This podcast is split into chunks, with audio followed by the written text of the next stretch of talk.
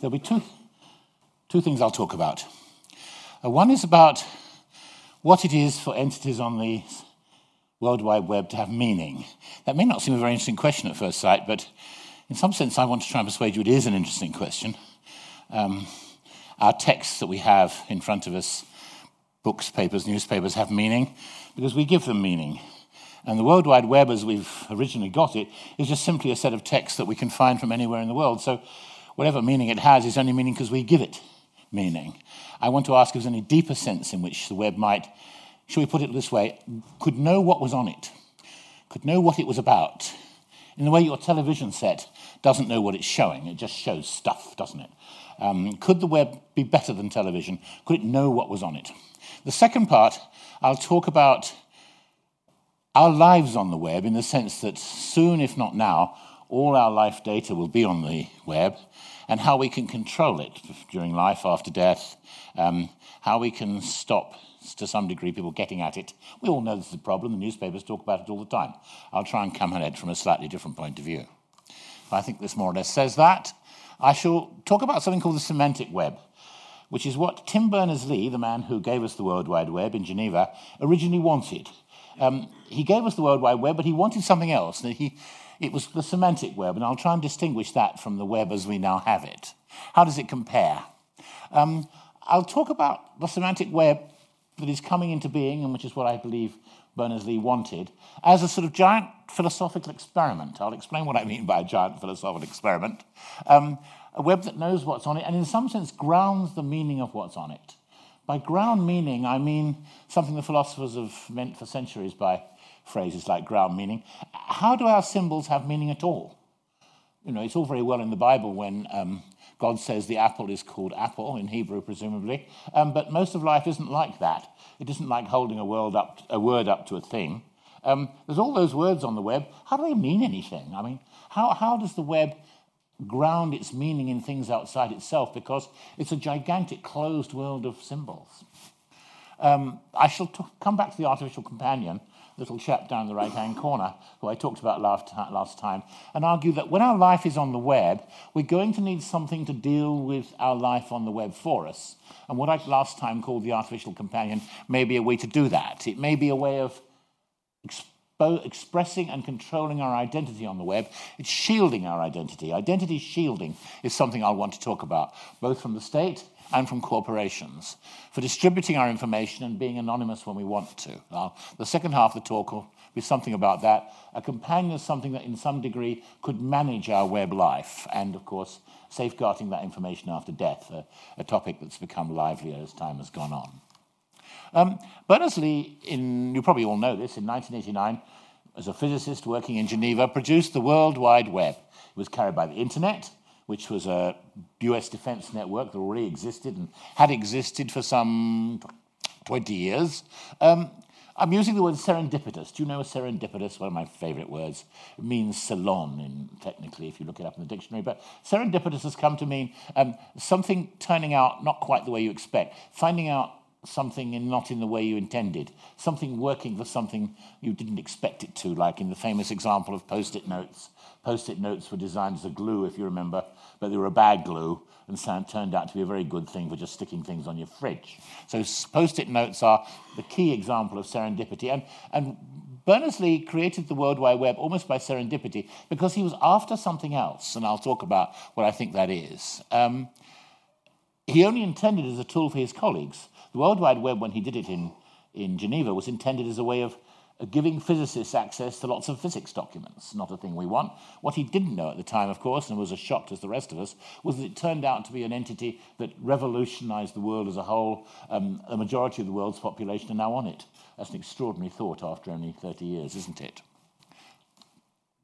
Uh, don't forget that before the World Wide Web, there was something not that different from it. People tend to think it came out of the blue, which it did, as something completely different. Well, yes, it was different in the sense there were documents on it you could see everywhere, and there were clever interfaces other people made. But there were things before on the internet. There was a thing called Usenet. Um, I don't think you probably want the technical computer detail, but computer people knew before the World Wide Web that they could exchange documents. In 1970, I got a book-sized file from Marvin Minsky at MIT. Uh, he sent his book around to lots and lots of his friends and colleagues to read before he published it. In 1970, long before the, the World Wide Web, you could send books out, you could, um, you could leave your diaries there for people to read if that's what you wanted to do. A lot of it was for assignations and making dates, just like the web.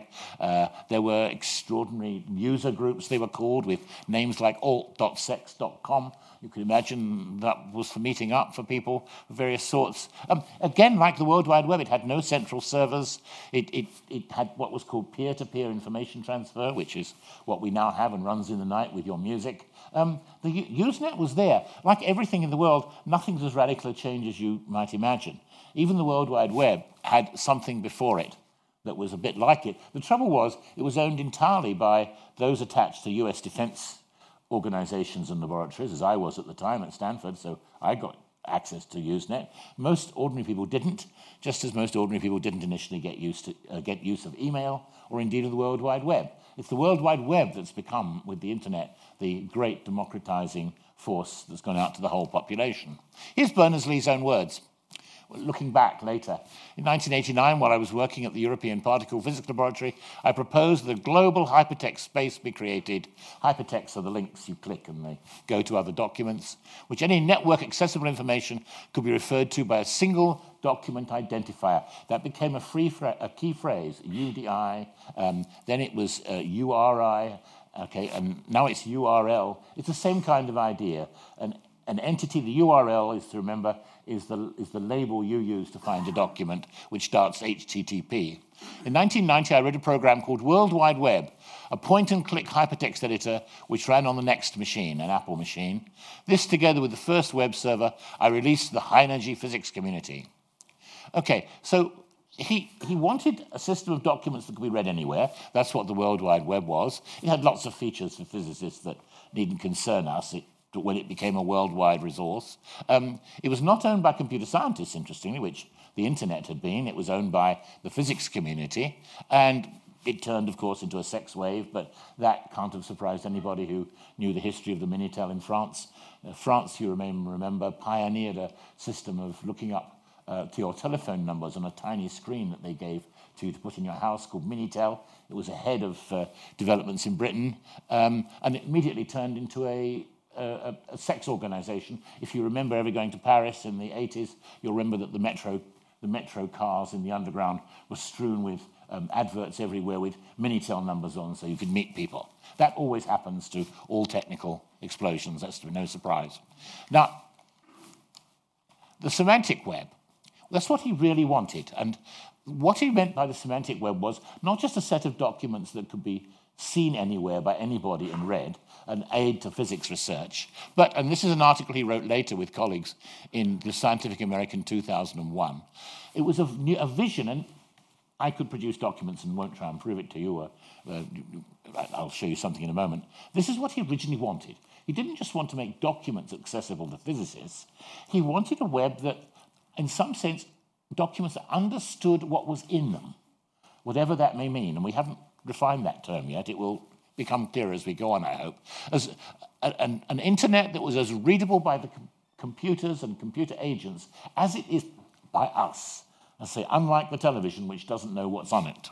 Okay, um, there's a bit of philosophy there with Braithwaite. We won't stop with that. Um, this last is what semantic web people meant, that interpretation could be given by the web itself to the symbols on it. What does that mean in concrete terms? Well, for example, it meant that it could answer, very crudest, it meant that you could ask the web questions about what was on it. If you just had a web of documents like you originally designed in the World Wide Web, you couldn't ask it any questions. If you had a web where the web understood the content of documents, you could ask it questions. So there's a technical subject called question answering in my own field, which is language processing and artificial intelligence. And in some sense, this notion of automatic question answering, that you can ask a computer, or in this case, the whole web, a question, which you now can, of course. In Google, as you know, you can ask a question, and if you're lucky, you'll get an answer. Okay? That is, in a sense, a proof of the coming of the semantic web over and above the World Wide Web. That it, knows enough about its own content to tell you an answer. You can type into Google, why is the sky blue? Which is, you know, there's no satisfactory answers to that, but there's pretty good ones, and Google will tell you. And why does it do that? It may do that simply because it goes and finds a document. In the old days, Google would have gone and found a document that told you about why the sky is blue. Now, Google will attempt to answer the question. Also, an important thing that must be said is this. The form in which the semantic web is really with us are what are called ontologies, um, gigantic structures of class membership and associations of activities of classes of things and entities and diseases that are the basis of all the information we have in medicine and science, all of which has gone onto the web in gigantic structures, not as documents. Of course, all the medical and scientific documents are on the web, but there are also things called medical ontologies that say physicians and researchers can go to and see the relationships between diseases, cures, and that. Without that, medical research couldn't continue. And those ontologies it's an old-fashioned Greek notion of classes where you have bird and then underneath you have robin, blackbird, stork. Um, these ontologies and complex structures on the web are, in, my view, the semantic web coming into being. Oh, here's his own later view of his creation. This is, this is Berners-Lee again. He says, um, the web, I'm doing the underlined bit, the web of human readable document oh, there should be a plural there, the web of human readable documents is being merged with a web of machine understandable data. That is the key to me that shows what his original vision was that machine readable documents that could be read by people and could also be read by the web itself and could merge it with data which gave meaning to what was in the documents and which the web itself could understand. This document, this sorry, this diagram appears in all papers about the semantic web, and it, it's a sort of it's like a sort of know, Egyptian sort of um, symbol, a mandala, or that's an Asiatic thing, I know. But this this diagram is meant to give some sense of what semantic web theorists wanted. Let me try and explain it for a second. It's a, it's a step up hierarchy of more and more abstract and complex categorizations or ideas or generalizations of ideas. At the very bottom, you've got things like URI, that's the Universal Resource Indicator, the thing that simply points at a document on the web, and Unicode, which is simply the system by which any computer system understands what are the actual characters in it. It can tell Greek characters from Latin ones. Above that, there are what's called XML, which is a annotation language. It's the basic annotation language now. What does that mean? Annotation is an idea that came out of the humanities. Scholars annotated ancient manuscripts with their meaning and comments. That idea has been wholly taken over by computing and has now become a basic idea underlying the structure of the web. It means that you can put comments into a text that the human may or may not be able to read, which the computer can read, and it tells it what that piece of the document means. It's a very interesting infusion of humanities culture into computer science. So, for to the very simplest, you could take something like Winston Churchill and you could put brackets around it and put a little label at the end saying proper name, which would tell any computer that read that document that Winston Churchill was a proper name, and so on. You could put in there human, you could put in there politician, you could put in little labels that would tell the computer, which are not part of the document for the human to read, but allow the computer to understand what the shape or class membership or meaning of the words in it are. And that whole idea can be generalized up to extraordinary levels. And then up and up it goes. Um, that goes up to ontology, which are um, uh, the class memberships of things, and then to rules, rules which could be rules governing the production of documents or the analysis of documents, giving syntax analysis of documents, up into the logic, which explains the, uh, the logic and the reasoning in a document, up to much harder things like proof. Is, is the document, does it prove something correctly? Is it true? To go back to a subject that preoccupies our newspapers and fake news. Is the document true and does it prove its case? And above all, at the top, should you trust it? So back in 2001, when they came up with this diagram, Berners-Lee and his colleagues, they were feeling for some hierarchy of ways going up from the bottom to the top in which they wanted to put content into documents so that machines could be, be able to understand these complex concepts and manipulate them the, with documents, not just documents, but also pictures. Okay, um, I don't always think I've said that. Um, the bottom level of the semantic web always sit on what I've just said something of this.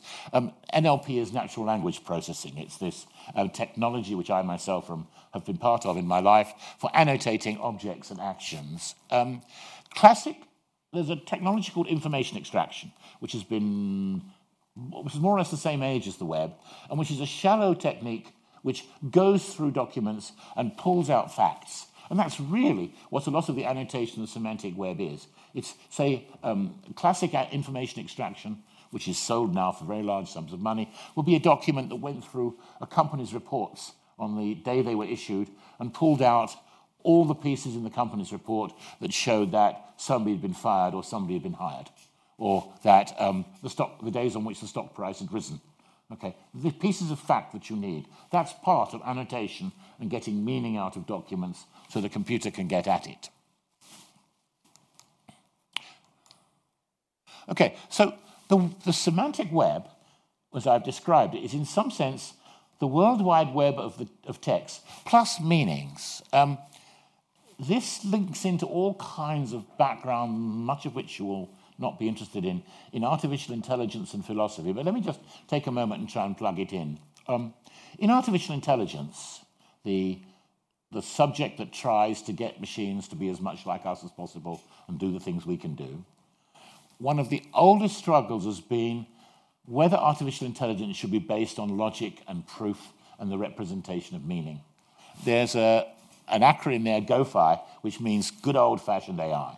And good old fashioned AI has been the doctrine, the classic doctrine in AI, that yes, we shall only have artificial intelligence if it can model meaning and proof and logic in the way that the best of our thinking is. Um, there's been strong resistance to this in other parts of the field, partly because there's lots of evidence that people don't work with logic and we don't reason, and we're driven much by emotion and by association, but also because the kinds of artificial intelligence work that worked with logic rules didn't tend to produce payoff and products as much as the kind of AI that worked with statistics and associations and very large quantities of data. And if you know what machine learning is, and I touched on it last time, you'll know that machine learning is now the dominant theme in artificial intelligence, and that tends to be based entirely on statistical processes and reject uh, logic as the foundation of intelligence. So the semantic web was, in some sense, taking sides on the logic and reasoning side of that debate. It was on the good old fashioned AI side. Um, it's also, and I've said this already, the semantic web had built into it what I'm calling there the apotheosis of annotation. It was the high point of this, this trend extracted from the humanities of having humans, or preferably machines, annotate texts so as to tell you what was in them. And it was also, and this again was very close to Berners-Lee's own view, it was, the semantic web was bringing together these documents with trusted databases, so the databases and what was in them, actual data, Abstract data, so just data you could use for statistics, medical data, could be used as grounding the meanings of terms. But of course, alas, databases just consist of symbols too. If you want terms grounded in something, if you want words and terms grounded in something other than symbols, where can you go? It's a problem. You can't break out of the web, you can't break out of the computers. They don't always have hands that reach out and touch things and say glass. So how the heck do they know what a glass is? Well, they have photos of it. They do a lot of work with pictures. We maybe come to that later. Okay, so I'm sorry, I'm drifting off into a philosophical corner now that may or may not interest some of you, but it may some. Um, one of the most famous American philosophers who only died recently was called Hilary Putnam. And Putnam was much exercised all his life by this problem of what do things mean and how do we know?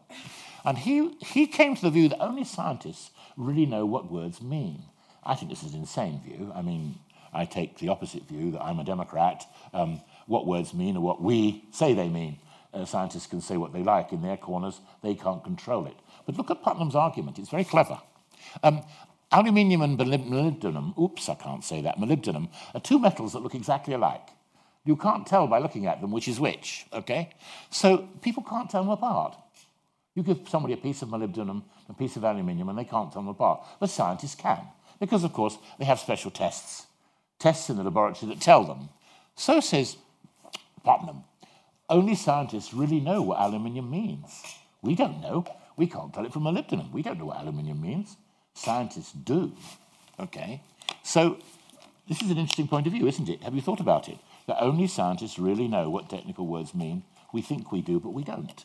We call this an aluminium saucepan, but it might be a molybdenum saucepan. It wouldn't be because it would be much too expensive, but that's another point. Okay, so he had another view, which is that um, since meanings change in the hands of ordinary people like us, these criteria by which the scientists know what's aluminium and what's molybdenum shouldn't leak out. Because if they leak out into the population, we'll begin to change the meanings. And then science isn't secure. So it's a wonderfully, Putnam is a wonderfully elitist view of science, that scientists are the guardians of meaning. They control meaning, and we shouldn't get too much of it because we might let it drift. Um, there's another philosopher, a British philosopher called Hugh Mellor, who fought against this heavily. Uh, he, he took the term heavy water. You probably know what heavy water is. It appears in all those wartime movies where a plucky little band of commandos go off to Norway and blow up Hitler's heavy water plant. Do you remember? Well, heavy water was some of the stuff that you. It's not water. It's a, it's an it's an allotrope of water which has different atoms in, but it looks just like water. You could drink a glass of it and nothing would change, okay? But you can't make atomic bombs with ordinary water. You can make them with heavy water. And um, Hugh Mellors argued that, uh, Cambridge argued, we call heavy water water because it is water. It's just slightly different water. Okay, he doesn't, he is resisting the Putnam view that heavy water is something completely different because only scientists can tell them apart. Mellor's view is it's called heavy water for a very good reason, because it is water. The difference is trivial compared with the sameness of meaning. He doesn't like the idea that scientists are guardians and control such meanings. So, on that view, then, my view, the anti Putnam view, you can't lock away meanings and keep them safe and leave them in the hands of scientists. If you know the name Wittgenstein, a name I dropped in the last lecture, Wittgenstein's view was very much that meaning was use, meaning was what we, the users, said it meant, and that there couldn't be experts who told us what meanings meant if we didn't agree. Karen Spärck Jones, she was a colleague of mine, you may or may not have heard of her, professor at Cambridge. I mentioned her because she, she came into this argument strongly. She died a few years ago. She's rather famous, more famous in death than in life, because she invented the algorithm which underlies much of the search on the web, the Google search that you do. Um, she was in what's she was in the part of artificial intelligence which is now called which has always been called information retrieval at Cambridge, and she invented this criterion for search, which has become very important. But she got into this debate. She was very interested in this debate. And she critiqued the semantic web. She didn't like the idea of the semantic web very much. Okay, um, she thought it was a bit too elitist. She so she there's her article of 2004. What's new about the semantic web? She said Words don't stand for things, and you can't explain words satisfactorily, she said. Words stand for themselves. Words just stand for themselves, and you can't write down the content of words satisfactorily in another way or in a logical language, which is what AI people somehow think you can do. They think you can write meaning into a logical language, pop it into a computer, then the computer understands. She said, No, no, it isn't quite like that. Um, words stand for themselves, and we have to do calculations over masses of words as they are. Um, the trouble with that view is, I mean, it's a very powerful view. And indeed, in some sense, her view has won out because her view is the kind of view consistent with what's called machine learning, which doesn't worry much about logic or defining meaning. It just takes words as a huge bag in text, computes over them, and finds things. And it works. But it, doesn't sound somehow very satisfactory because in the back of our minds we have this idea wait a minute, if I want to know what a word means, I go to a dictionary, I look it up, and it tells me. I look up serendipity, and there's several more words, and it tells me what serendipity means. And I come away thinking, yes, now I know.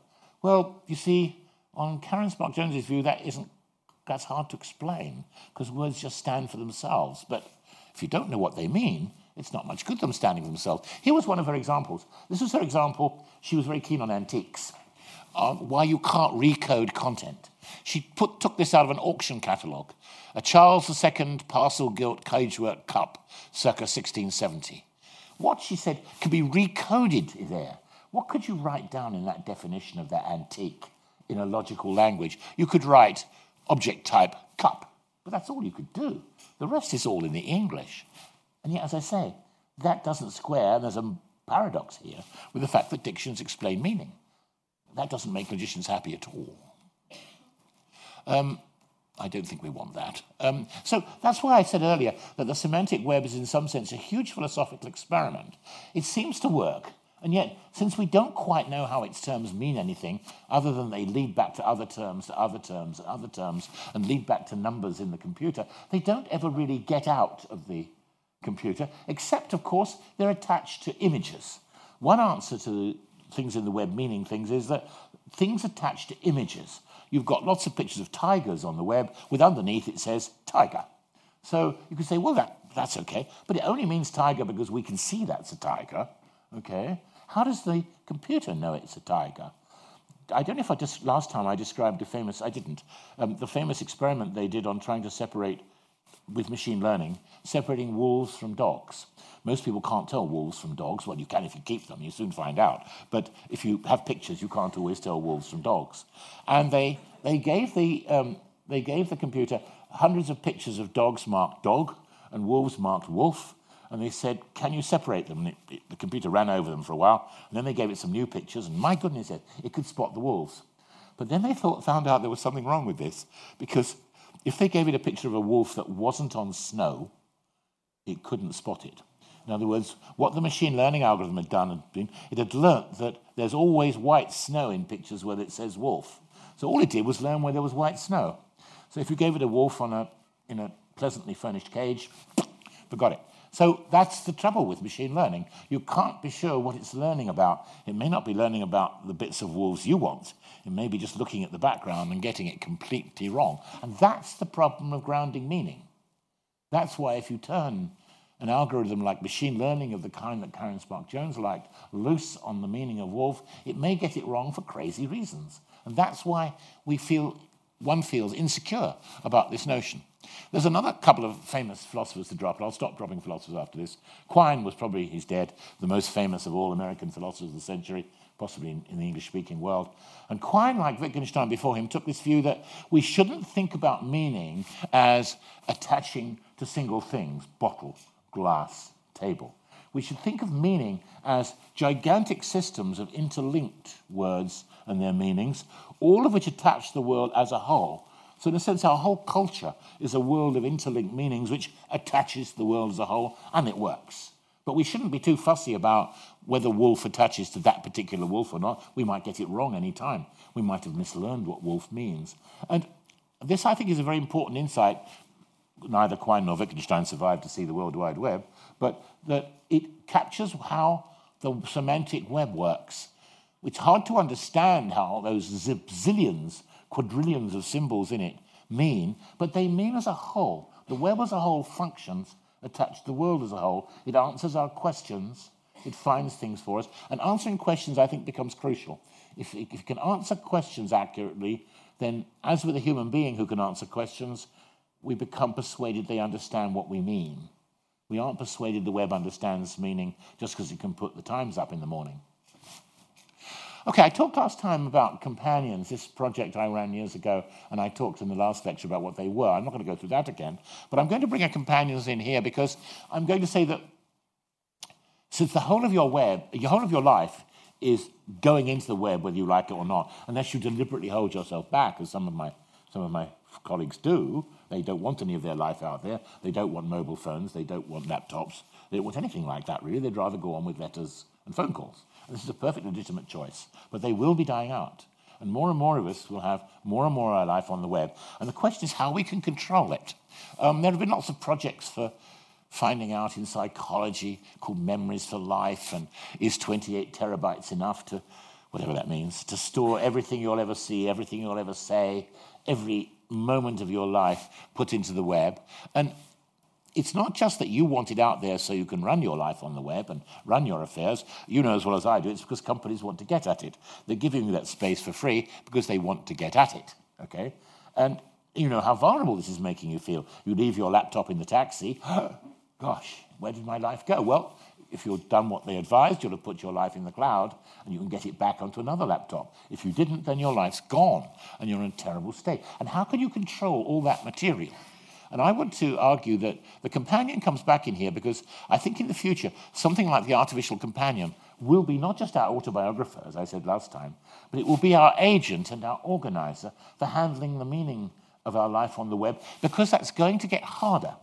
It's going to get harder because there's going to be more and more of it. And frankly, people aren't all that good managing the web. They can look up sex and holidays and money and mortgages, but they don't use the editing facilities the web gives them. Um, they don't make use of a fraction of it. They can't. They don't really understand. To be honest, I'm sorry. Most 90, 95% of people can't use the web as a filter to really get what they want. They just look at the things on the first page that Google gives back. They never go beyond that. And this is very strange because it means the efficiency of web search is tiny. So if, but if you were to have this companion, which we'll talk about now for the rest of my minutes, um, as your web agent, uh, how could it help you manage your life on the web? Would you trust it? Would you be sure it's really yours? would you be sure the company that sold it to you didn't really own it, or, or the government doesn't really own it, as it does in some countries whose names we won't mention? Um, of course, this will affect your memory processes. Once your life is outsourced onto the web, as you know, children don't need to. Mm, they tell me, they tell me, I don't either. I never did. Children don't remember phone numbers anymore. Why should they? They're on their phone. Why bother? Some people can still remember the phone numbers from their childhood. Uh, some people, most people now can't. They don't even know their own phone number. Um, they don't need to. It's in there, isn't it? Um, how will you remember anything? Do you remember Jeffrey Bernard? He was the he was the Spectator's life correspondent. This is an ad he put into the Spectator years ago. Jeffrey Bernard's thinking of writing his autobiography. If anyone can tell him what he was doing between 1960 and 1985, will they please write to him? That was a joke, but it's becoming serious. Incompetence. I said, people aren't good at search. They can't use the filters that are there. Um, the companion could be a better web interface. Um, as I say, the web is going to get harder to manage, not easier, and we're going to need help. Um, in the old days, 10, 20 years ago, used to say, oh, well, IT people, company directors used to say, well, I have IT people to help me if I need them. Tony Blair was proud of never having sent an email. If he'd wanted one, he'd have brought in an IT person. But there aren't going to be IT people. That's the point. Um, it's going to be you and the web. Um, there ain't going to be anybody else. Um, and how are you going to do it? Well, the help is going to come from the web. One of the cliches I put out last time was that artificial intelligence has created a great number of problems. It's going to have to solve them. It's also going to, have, with companions, it's going to have to solve the problem of helping you manage the web um, that it created for you. So the, the I'm not recapping, but just reminding you of last time. The companion is the artificial thing that will live you with you. It could take any form. It could be a furry toy. It could be your phone. It'll know all about you and what you need, and it has to be yours, uh, not the state's. Um, it'll have to know who to discuss what with, and, and with whom. Uh, last time I talked briefly about the Victorian ladies' companion, and that the key feature of the ladies' companion in the 19th century was discretion. And discretion is a word that's going to come back. Discretion is going to be crucial to what your companion uh, will know and not know, and who it'll talk to about you. Um, oh, it's not just the, you're gonna, you and I are going to have problems. Remember, the state is going to have problems with its memory. This is a nice point I pulled out a long time ago, but it, it still makes the point nicely on some. The failing memory, the fading memory of the state now, this worries people in government very much, okay? Imagine losing all your text records, your high school, college yearbooks, etc., etc. Now think of that for the federal agencies in Washington, Whitehall if you prefer, losing terabytes of information, much of which must be preserved by law. Ter- central governments are terrified that they're going to lose their memories too. How are they ensuring that their memory is intact? Well, they're trying, but if you know that the history of government in this country with things like tax systems and uh, air traffic control systems, I wouldn't hold your breath. I mean, the whole of the state's memory could disappear as well. And they're very worried about that because it isn't all on bits of paper now, I'm afraid, like it used to be. Um, ditto your life and keeping that intact. Um, as I said, the companion will be a new kind of agent to help deal with the web, which is fundamentally passive. The semantic web, like the World Wide Web, is it's a passive thing. It doesn't come at you. You have to ask it things and ask it to do things. You need an agent to deal with it. Um, the, the web for you has got to, in a sense, become more personal than it is now. Well, we know shreds of this in the news. We don't like all of them. We know now it's possible only to see the news you want. It's said, very bad, said to be very bad for us only to see news we want because it confirms us in all our prejudices, and that's, of course, the way it's going. Um, on. Let's go. Yeah, this is how simple companions look at the moment. This has moved on a great deal since I drew. I sorry, I didn't draw. Um, the lady in the front row drew that logo. Um, that logo was drawn years ago, and we didn't have real companions then, just primitive ones in research laboratories. Nowadays, there are companions coming into being, and lots and lots of the world's population are buying them. Here they are. They look like Alexa. They look like Siri. They come from people like Apple and Amazon. Um, Alexa's like this. If you don't have Alexa, you probably don't know it's a thing like that in your house that's always on, you can shout at. It's not really a companion, but it's a first step. It answers your questions. It could change the TV channel for you. It could, they say, in the near future, it will make a restaurant booking for you. Um, which country you're going to, France. And then that's what it tells you. I mean, you can see how, in some sense, um, how unhelpful such things can be from that last response. Um, it's really a question answer, right? It's what I said at the beginning that this is why I think the two parts of this talk are coupled. Um, the, the semantic web, the web that understands itself, is also the web, the proof of it, it can understand itself, is it answers your questions. But look how stupid answering questions can be. You just want help, and that's what you get. I mean, it's, it's appropriateness. With the word discretion up there is important, but appropriateness. What we're finding it hard to get to in artificial intelligence is things that give you appropriate demonstrations that they understand. Okay, we don't know how they're doing things in Google and Amazon because they don't tell us. Our students go off and work for them, but then they won't tell us anymore what they're up to, quite rightly. But much of those, much of the content of Alexa and Siri are hand coded. They've simply been written in by human beings. They're trying to use machine learning to learn from all the pre- previous conversations they're having how to continue future conversations, but it's not clear yet how much that's paying off. It probably is. It's quite hard to make that happen. But the vast bulk of what's been done has been done by uh, smart young people sitting at desks writing things down. I mean, they say famously with Siri, used to be able to, you probably still can, try it when you get home. You can say to Siri, where can I bury a body? And then it gives you a witty answer that shows it was ready for that one. And, you know, doesn't want to get into legal difficulties, but it wants to show you it knows it's a dicey question. Um, remember how slow artificial intelligence is and not how fast. Um, Alexa, isn't that different from Parry? In the last lecture, I showed Parry, the, the paranoid, um, the paranoid conversationalist at Stanford 50 years ago, who was the most intelligent conversationalist of his age, possibly any age. He was working, Parry was functioning in Stanford in the early 1970s. His responses were at least as smart as Alexa's, and that's 50 years ago. So don't run away with the idea that AI is moving at lightning speed. It is moving pretty fast in some places, but in others it's moving amazingly slowly. Now I've got old, I can see just how slowly it's moving, because some of the things I remember when I was young don't look so bad now, okay? Um, okay, also, let's move on to some of the, the last minutes, some of the more, um, not sinister, shall we say, but the, the things we should be wary of. Remember, Alexa's always listening. She's storing your data and she's always listening. Um, a major hotel chain in the States is going to give up concierges and install Alexa in every room. Um, this is nice. Um, it'll, you know, uh, get you to room service. It'll bring you cups of coffee. But she's transfer. But I'm, I wonder about this. She'll be transferring everything she listens to when you don't remember that she's switched on. Okay, when you're there with your lover and you've forgotten that Alexa's switched on. Who knows who she's transferring that to or what her level of discretion is? She's certainly transferring it back to the makers because they say they need it for advertising and for uh, improvement purposes, training purposes. Who else is she transferring it to? We don't know. But of course, those of you who've read Orwell know that this is teetering. We're teetering right on the edge of the 1984 scenario where Big Brother has something installed in every house and knows everything you're saying except when you're in the loo. Okay?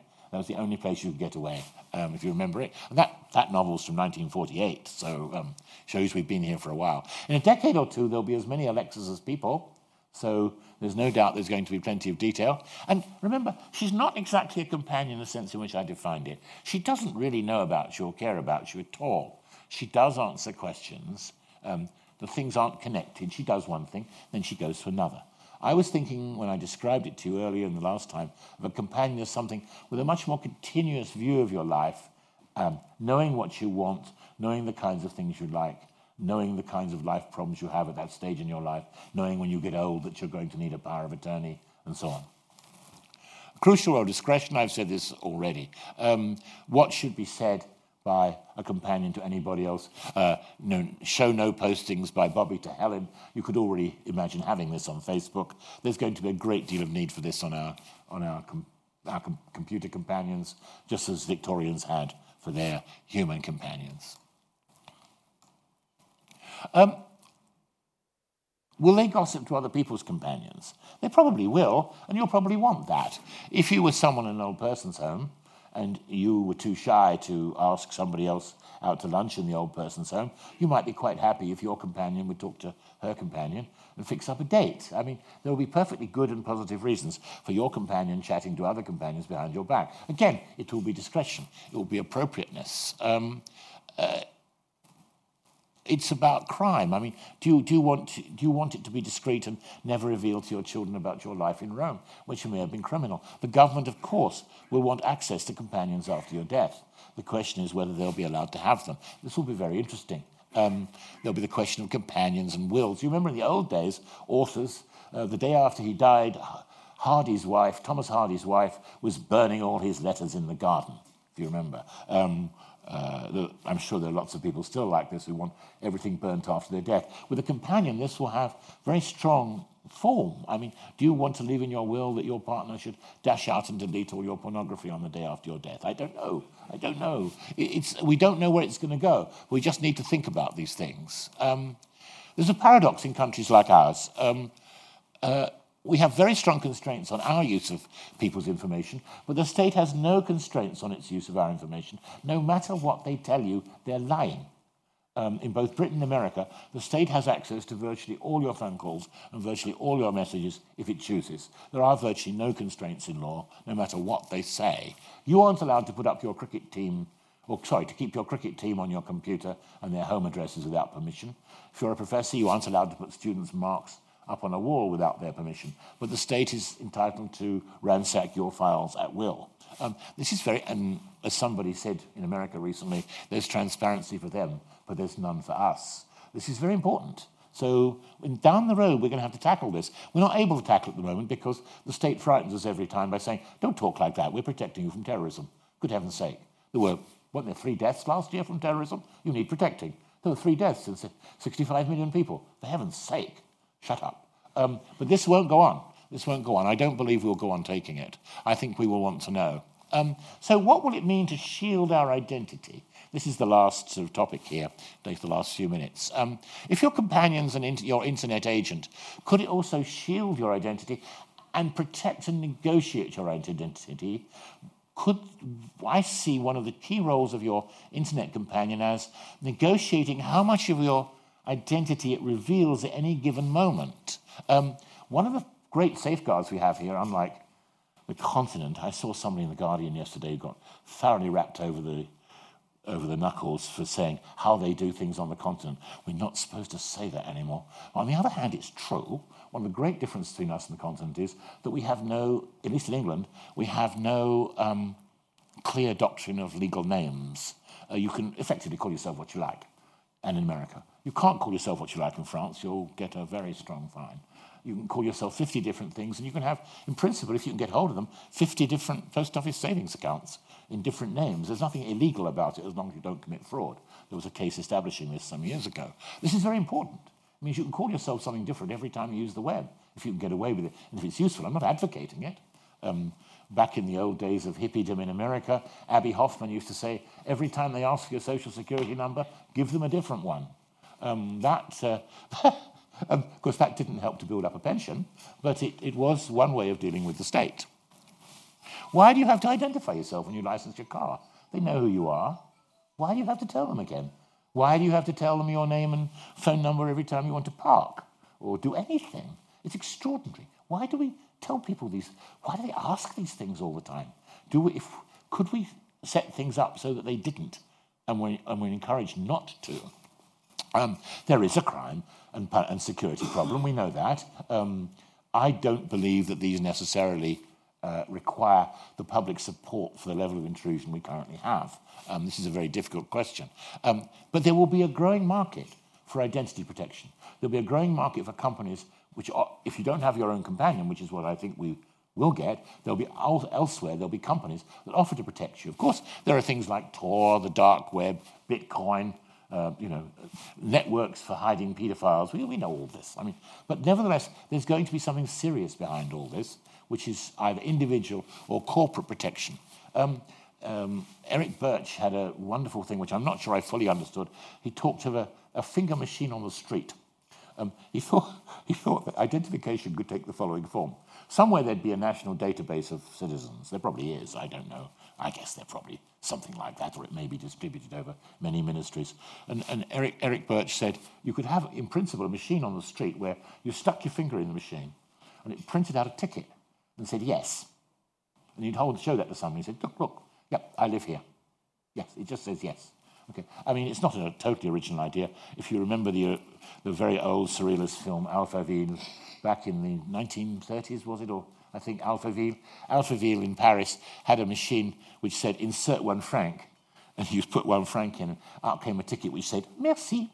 And I mean, Eric Birch's imagination is something along the same lines, but something like that, something where you could prove you were somebody, but it doesn't have to say, it says that you are, it doesn't have to say who you are. I mean, you can take this anywhere you like. I mean, if you like literary associations, this kind of thing, I mean, you know, the return of Martin Guerre. Do you all remember the return of Martin Guerre?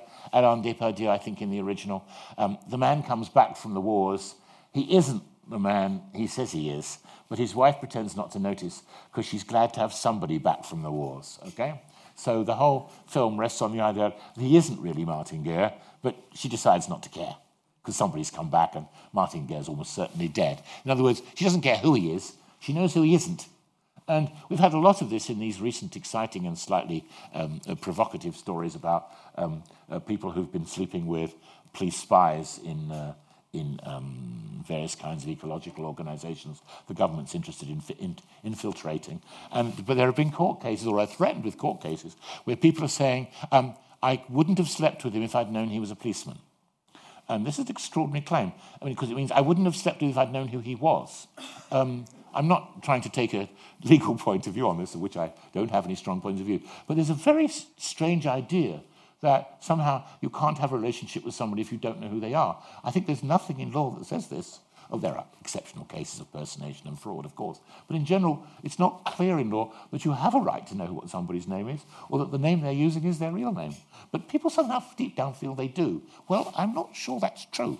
And Berners-Lee, who we started with, has made very strong points about this. He said that your name is becoming an increasing irrelevance on the web because the web can find out who you are even without your name because it knows so much about you, it can find you without knowing who your name is. So the fact you have the freedom in our society to uh, use different names won't matter because your name will cease to be relevant. You'll be more and more like Martin Guerre. I mean, it's that you are will become important, not who you are. Um, so I think it, we're moving into a world where you, you should be able to decide how much you reveal and to whom, and your companion might be the right eternity, uh, sorry, the right entity, the right attorney, excuse me, to do that for you. The companion of thoughts then, more in some sense, becomes your identifier, as your mobile phone now is your identifier. We all know that. The bank likes to know that your phone and you and your credit card are in the same place. Your phone has become your identifier. Um, there possibly should give incentives to companies to minimize their intrusive or aggressive demand for your identification. The government could actually set things up so that there was incentive for ISPs to discourage over identification by people. Um, managing your life, I'll stop with this, this is last just a couple of minutes. There's also the issue of managing your information after your death. This could be a separate lecture, I won't go on about it. There's a big industry out there now in managing your web life after you're gone. I don't know if you know this, you probably don't stray into these areas. They have rather tacky pictures like this. The virtual, this is quite old, the virtual memorial garden, here we are. Uh, they, they, they, they promise to look after you. Facebook already now memorializes your site after you're gone. Your site stays on Facebook after you're gone. Friends can write tributes. You can no longer contribute, alas, but it goes on. Um, it, you're being encouraged by the government to prepare for your digital afterlife. There's lots of these are lovely pictures. I love these. Um, the safe and secure way to pass your online accounts on to your relatives and so on. There are final message sites that go on sending out birthday presents to your children for a fixed number of years, rather like medieval chantries who went on praying for you for a certain number of years after your death for a certain for a, a donation. This is very much the same idea. Here we are, love let, life, letters from beyond. I don't know if you know about this underculture, I'm just telling you about it if you don't know, but it's all part of what I've been talking about. It's all part of um, the industry that's growing up to manage identity. This is just the particular bit that manages your identity after your death. Um, there are legacy issues, of course. What, how will they know you're dead? You won't be there to tell them. Some will have to tell them. How does your spouse know who they are to tell them? Uh, there are little problems here. Um, you don't want them encouraging suicides. There are a lot of suicide sites which encourage suicide. It's a bad idea. The British Library has a huge um, uh, effort now in memorializing the lives of citizens. An excellent idea. They're doing it properly and nicely, not in the kind of amateurish way that managing uh, these sites are managing your art. But still, there are serious questions on what should happen to your information after you're dead. And these sites, in their various ways, are trying to do it. The conclusions, I've said this. Lee's, uh, Berners-Lee's original vision was a semantic web that understood its own content. It's coming into being as structured text and data. There's already a commercial form of it called the Google Knowledge Graph, which you can look at, which use, is used by lots of question answering systems. It is essentially Google's version of the semantic web. It's a huge philosophical exercise to say, to try and ground meaning, to, to, to support a system where it's not quite clear how it knows what anything means, but somehow it does. And this is extraordinary fact that the artificial companion, as I've described it, could be an interface to our whole life information on the web, to distribute our information, to control our anonymity, to license our identity in a way, and to know who we've told what about, a bit like the discreet Victorian companion. To shield our identity from the state and corporations, I think we're going to need a lot more of that, possibly, if you care, to safeguard your information after death. there you are. It's a nice one, Thank you.